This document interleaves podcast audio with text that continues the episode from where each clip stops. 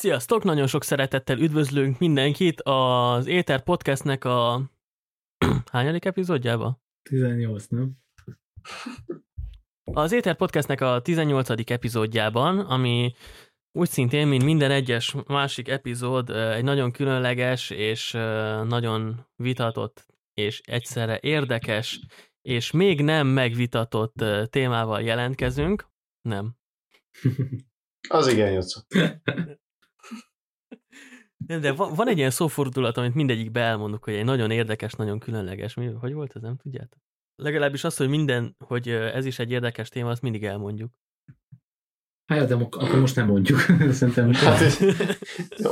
Hogyha én tudtam volna azt, hogy ezt mindig elmondjuk, akkor már rég javasoltam volna, hogy nem mondjuk. Egy újabb visszacsatolás következik a lakberendezés című epizóddal kapcsolatosan, viszont most nem a, a buzizással kapcsolatosan, hanem egy valamennyire hasonló témát próbálunk nagyon érdekesen bemutatni és megvitatni.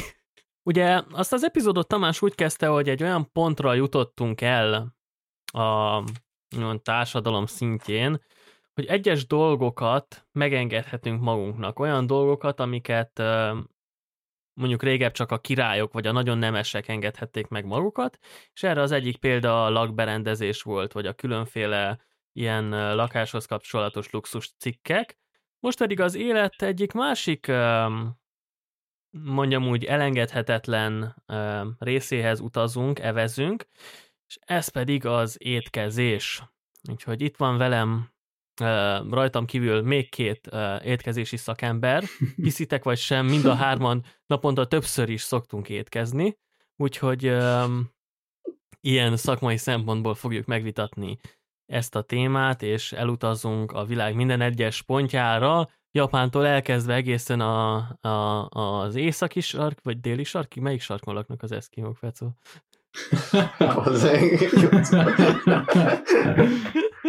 A, a déli sarkig, mert hogy pingvineket fogunk vizsgálni. Az Igen, északi. pingvin szakértő is van közöttünk, ezt elfelejtettem említeni. Na de visszat... Visszatérve a saját tavainkhoz. Sok Visz... sikert, Jóci. De, na de gyorsan e, e, bekapcsolva a, a, a mi kis Dacia 1310-esünknek a motorját vissza, motorozunk a, a saját vizeinkhez, már pedig Visszamotorozunk a saját vizeinkhez. Ja, inkább ne köszönjek be én. Jó, csak köszönj és hallgass. Oké, okay, sziasztok, Tamás, miről beszél?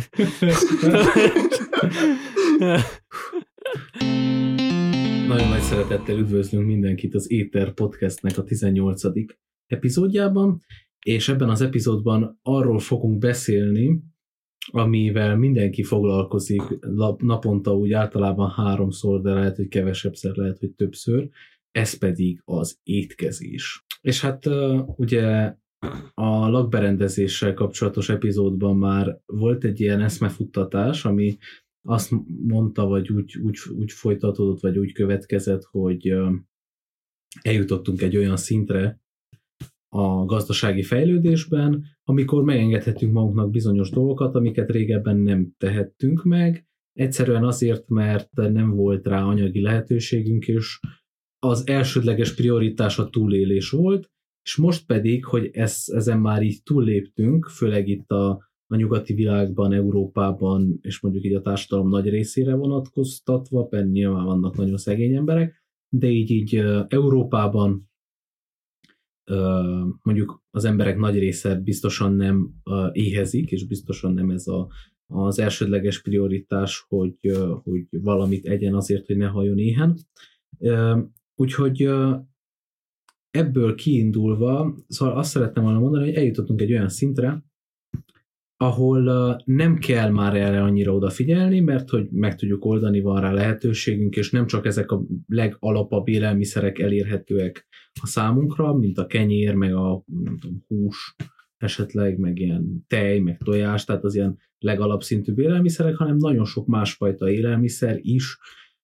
Hát mondjuk úgy, hogy hozzáférhető, hogy a társadalom nagy részének hozzáférhető áron elérhető, és ezeket, a, ezeket az élelmiszereket most kezdjük beépíteni az étrendünkbe, és kezdenek ilyen egyéni étrendek kialakulni, amikre azelőtt, ami előtt mondjuk ilyen mértékű lendülettel indult volna el a gazdasági fejlődés, nem is gondolhattunk volna. Erre vissza is fogunk térni hamarosan, viszont először egy picit a közelebb evezve a saját vizeinkhez. Itt van például a, a, az olasz konyhának egy pár sajátossága, amiről Tamás többet tud mondani.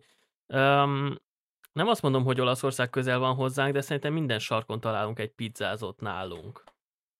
És azért ennél, ennél azért tovább, tovább, tovább megy az olasz konyha, legalábbis azok számára, akik tényleg olaszok, és nem csak az import, kultúra import miatt fogyasztják a pizzát.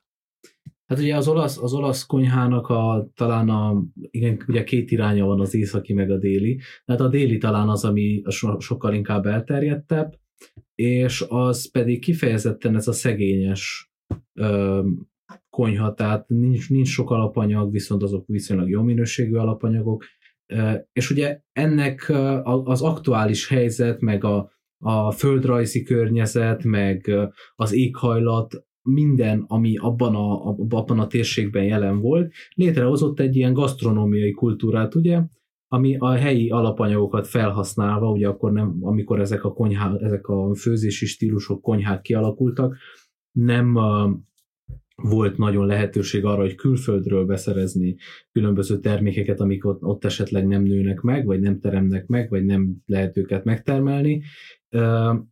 Ezért a helyi alapanyagokat kellett felhasználni, és hát minden ország valamilyen ilyen módon alakította ki a gasztronómiáját. És azért érdekes megfigyelni azt, hogy például nagyon sok esetben bejönnek akár nem tudom, olyan, olyan országok esetében, amíg gyarmatosítottak, bejönnek különböző gyarmatokról származó uh, ételek. Tehát például, a, vagy, vagy nem feltétlenül ételek, hanem, hanem ilyen élelmiszerek, vagy az étkezéssel kapcsolatos dolgok. Például ugye Indiában, a, na, például ugye az Egyesült Királyságban a teák ugye amik, amik Indiából származnak, tehát Indiából hozták a, a teafüveket, és ez egy ilyen nagy nemzeti kultúrává vált, a teafogyasztása Angliába pedig egyértelmű, hogy az éghajlat miatt ott nem tudnak megnőni a teacserjék. És ezeknek a különböző kulturális, földrajzi, politikai behatásoknak az eredményeképpen kialakult minden egyes kultúrában a különböző gasztronómiai szokásoknak a rendszere, és hát ez az, ami mondjuk most így tud importálódni, és ez az, amit így egy ilyen globalizált világban mondjuk mindenki kipróbálhat. Ezekben a túltengésekben, globali, nem is tudom, hogy lehet ezt nevezni, ezt a globalizált opció túltengésben nagyon sok olyan dolog felüti a, a, az arcát, ami, ami kérdés, aminek az egészségessége eléggé megkérdőjelezett, Gondoljunk csak a, a, az Amerikából importált kultúrára, ugye a gyors kajákra, de emellett felütötte a fejét egy csomó ilyen, ilyen úgymond egészséges életmód, alternatív étkezési forma. Viszont legalábbis nálunk nagyon sokan azt mondják, hogy á, minek ilyesmikkel foglalkozni, vissza kell térni ugyanúgy az alapokhoz, ahogy te is mondtad, akár a, a, az olaszok vissza az alap, alap, de minőségi élelmiszerekhez, Hogyha nálunk ezt megtesszük, akkor hova jutunk vissza? Hát a jó öreg szalon, a hagyma és pálinka, ami a magyar embernek megadta az erejét több mint ezer évre. Uh-huh. Vajon ez is, ez is megoldás lehetne? Igen, ez, szerintem ez egyébként nagyon érdekes, hogy például a különböző húsoknak a fogyasztása az, hogy, hogy terjedt el, ugye itt említetted a szalonnát, ugye a, mondjuk a nyugati világban a tőlünk nyugatabbra és az, az által, a kultúra által kolonizált Egyesült Államokban, meg különböző helyeken, ahol az a, kultúra, ahol az a kultúra lett átvive, ott például jóval kevesebb disznóhúst fogyasztanak, és sokkal több marhahúst, mint nálunk. Tehát nálunk nyilvánvalóan disznó az elsődleges ö, ö, hús fajta, amit fogyasztanak, és ez azért van szerintem, mert uh, itt mindig is egy valamivel alacsonyabb jövedelmi szinten éltek az emberek, és valószínű, hogy olcsóbb volt vagy hogy mondjam, nem feltétlenül olcsóbb, de jobban megtérülő volt egy év alatt felnevelni egy disznót, és azt utána levágni, mint egy marhát, mert a marha az valószínűleg sokkal jobban megérte úgy, hogyha a tejet ad. És uh, uh, a szarvasmarha. És ugye ezért is terjedt el, és ezért is talán itt Kelet-Európában, ahol mi élünk, lehet, hogy azért is nem annyira változatos talán a hagyományos étrend, ami kifejezetten a szalonna, hagyma, házi kenyér jellegű kaja. Pálinka. Pálinka, igen. Mert hogy, mert hogy az itteni lehetőségek ezt, ezt, ezt hozták, és hogy sokkal, például sokkal később jutottak el hozzánk esetleg olyan külföldi eredetű ételek, amiket be tudtunk építeni a, a nemzeti étrendbe, vagy hogy mondjam, a hagyományos étrendbe. Most így körülnézve, úgymond a hagyományos ételeink között nagyon sok olyan van, ami, ami hasonló, tehát hogy román, magyar, erdélyi, sokszor átfedések vannak, tehát nem tudom, hogy nálatok hogy van Fecó például, de mi nagyon sok, nagyon gyakran eszünk töltött káposztát, uh-huh. ami most nem tudom, ki fogja megmondani, hogy ez honnan ered pontosan, vagy miért, mert egy, hogyha így az abszurdumba gondolunk rá, akkor egy nagyon abszurd étel. Habár hogyha, hogyha éppen itt tesszük fel a kérdést, akkor nagyon szívesen feltennék egy pár kérdést annak az embernek is, aki először kitalálta, hogy tejet azt meg kéne inni egy tehéntől, de... Vagy az, aki kitalálta, hogy hát a, az édesanyját, a tyúkot azt süssük meg tojásban, a leendő, meg nem született gyermekben. Én személy szerint el kell mondjam, és be kell valljam azt, be kell ismerjem azt a bűnömet, hogy nem feltétlenül vagyok oda érte a töltött káposztáért, viszont az kétségtelen, hogy az ilyen étrendeket, egyébként meg a hasonló étkezéseket felfedezhetjük nem csak a román-magyar, vagy erdélyi, vagy ezeknek a találkozási pontjainál, régiók, vagy éppen népszokások szempontjából, de akár nagyon sok olyan akár csemege, akár valódi teljes körű fogás van, amit felfedezhetünk akár a török, akár a, a görög kultúrában, vagy szerb hasonló kultúrákban, és például ide is, hogyha jól tudom, akkor talán ide lehet uh, visszavezetni valahogyan a, a török kultúrához a töltött káposztát, vagy nem. Valószínűleg én, én, én is olvastam valami hasonlót. Ugye sok... De mondjuk, hogyha óriási hülyeséget mondtam, akkor légy Igen, igen, szerintem, szerintem is.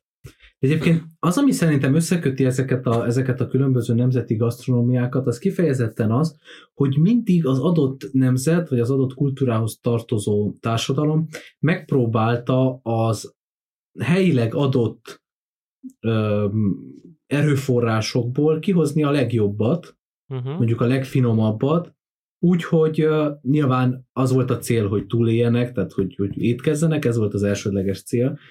Uh, és hogy nyilván az ember mindig is szeretett finomat enni, tehát ez soha nem volt olyan, hogy, hogy valaki ne szeresse a finomat. Nem hiszem, hogy az 1500-as években nem ettek volna ilyen belga csokikat szívesen a magyar parasztok, de nem nagyon volt rá lehetőség. És, és ugye kihozni a legtöbbet. Viszont van egy másik irány, ami, ami mondjuk régebben a gazdagok kiváltsága volt, most sem feltétlenül bizonyos szintjei most sem feltétlenül elérhetőek mindenki számára. Ez az ilyen íz centrikus gasztronómia, ami kifejezetten arra teszi a hangsúlyt, hogy hogyan lehet nagyon kis mennyiségbe, nagyon erőteljes, nagyon sok ízt összesűríteni, és vannak ugye ezek a tipikus Ilyen kóstoló éttermek? Vagy? Igen, ezek a kóstoló éttermek, vagy nem is tudom, hogy, hogy ilyen nagyon-nagyon magas minősítésű éttermek, amikor tényleg csak egy nagyon kis kaját, hogy oda kennek a tányérra, és akkor te tulajdonképpen nem azért mész oda, hogy egyél, hanem hogy megkóstold azt. És sokszor ezek úgy állnak fel, hogy, hogy több, nagyon sok fogásból. Tehát, hogy lehet, hogy a végére az ember jól lakik, de, de éppen csak, hogy 5-6 kaját így végig kóstolgat, ilyen óriási nagy színes, formás tálakon, olyan dolgok, amik, amiket az ember nem is tudom, el sem képzelt volna életében, hogy, hogy együtt működnének. Viszont van ezeknek az éttermeknek, és nem csak az ilyen kóstolós, de az ilyen felsőfokú, úgymond felsőfokú éttermeknek egy, egy minősítése, ami eléggé izgalmas, főleg, hogy egy gumiabroncs vállalkozás, vagy gumiabroncs gyártó, forgalmazó vállalkozáshoz köthető, minden mások, mindezek a Michelin csillagok. Legtöbben elgondolkodtunk már valószínűleg, hogyha ismerik a Michelin csillag megnevezést, hogy van-e köze ennek a, a Michelin Tireshoz, illetve a gumiabroncsokból felépített fehér fickóhoz, akit szoktunk látni néha a televíziós reklámokban, és többen lehet, hogy utána néztünk ennek, lehet, hogy elég sokan vagyunk olyanok, akik nem néztünk utána ennek, viszont ahogyan Jocó is már leszpoilerezte valamennyire, köszönjük Jocó, mégiscsak van köze egyébként a gumiabroncshoz ennek a minősítésnek.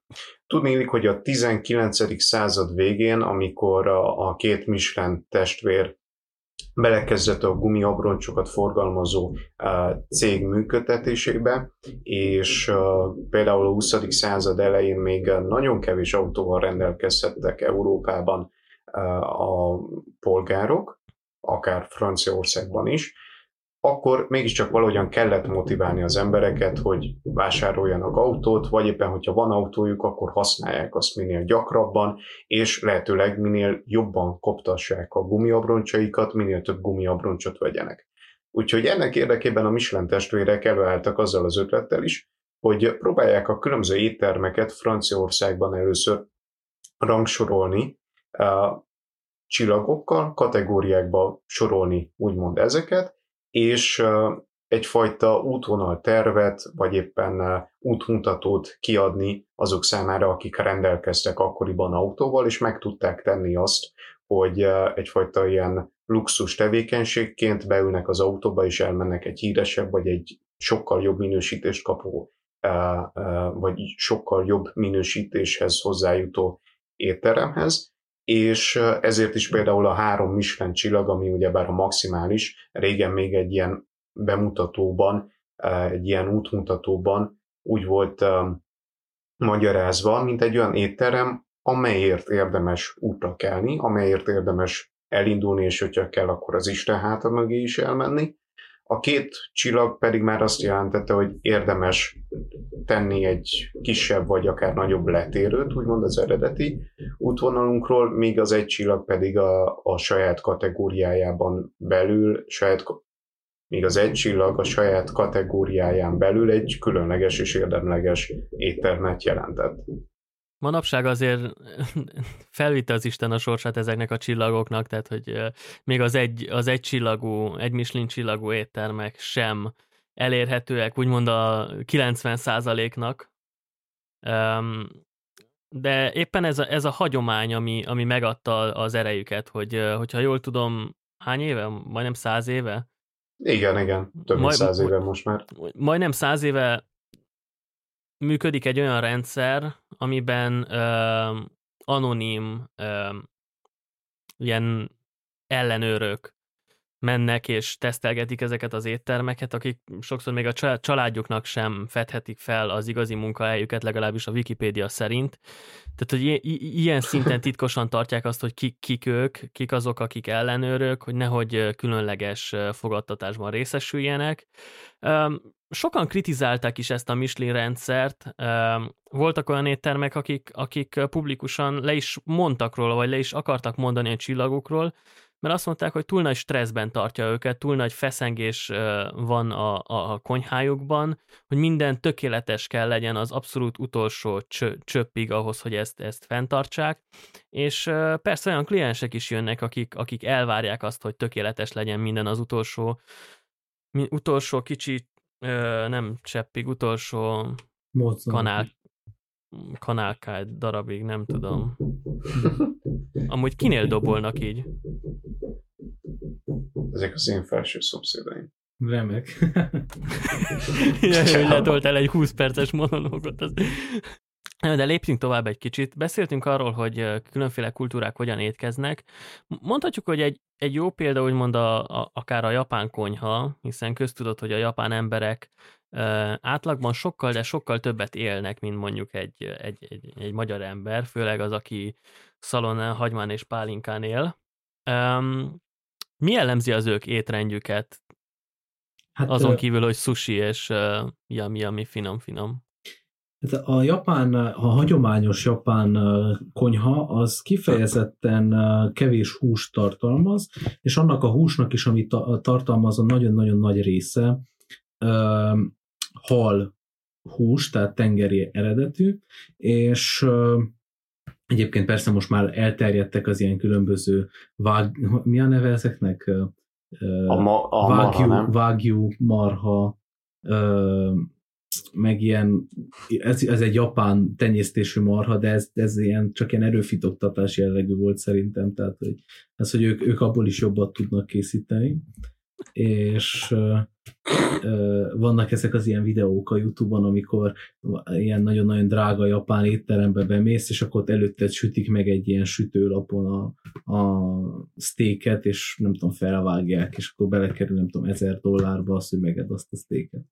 Na de nem ez, nem ez a lényeg, vagy nem erre akartam kitérni, hanem arra, hogy a hagyományos japán konyha, meg a mindennapi japán étkezés, az kifejezetten sok zöldséget, és, és kevés, vagy sok növény eredetű táplálékot, és eléggé kevés állati eredetű táplálékot tartalmaz, és nagyon sok kutatás azt mondja, hogy ennek az étrendnek is köszönhető az a nagyon magas átlagos elhalálozási életkor Japánban.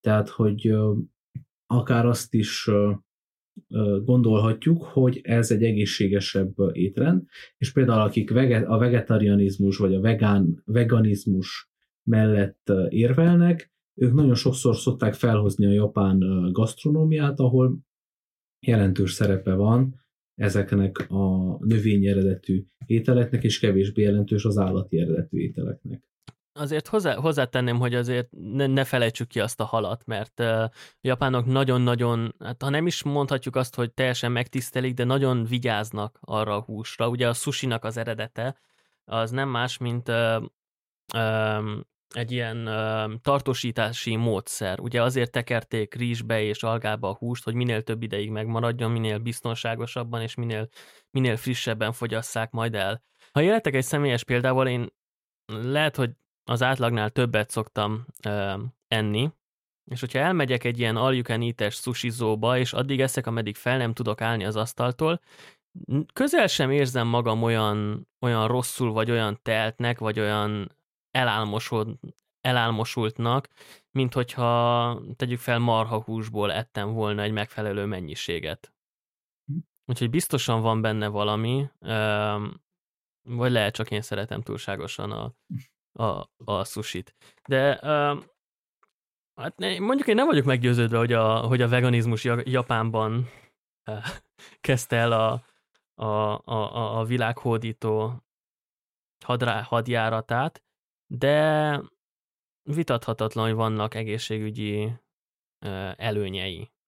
Persze azok számára, akik le tudnak mondani a húsról, de olyanok is vannak, akik nem biztos, hogy ha le is tudnak mondani a húsról, nem biztos, hogy az a fő céljuk azzal, hogy ők vegánok vagy vegetáriánusok lesznek. Uh-huh. Hát igen, most, most azért talán ez a vegetáriánus, vegán étrend a nagyon, nagyon elterjedté vált, és ugye van rengeteg különböző étrend, az egyik a különböző állati eredetű zsírokat tartja fontosnak, a másik azt, hogy hogy kifejezetten az éghajlatnak megfelelően étkezzünk, stb. Tehát, hogy rengeteg különböző étrend van, de ezek közül talán egyértelműen az egyik leg elterjedtebb és legnagyobb hype-ot és visszhangot kapó étrend, az a, az a vegán-vegetáriánus étrend, és hát rengeteg tartalom van az interneten azzal kapcsolatban, hogy hogyan lehet különböző, amúgy állati eredetű ö, ö, alapanyagot tartalmazó ételt növényi eredetűen elkészíteni.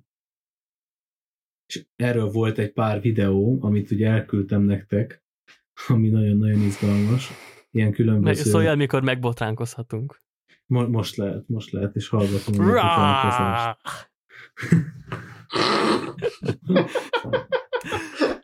Tehát egy pár videót megnéztünk arról, hogy különféle ilyen hasznos, vagy szerintem kevésbé hasznos YouTube csatornák bemutatták, hogy hogyan lehet például cashew dióból camembert sajtot készíteni, vagy éppenséggel görög dinnyéből marhasztékhez hasonló és elméletileg marhaszték ízű készítményeket létrehozni.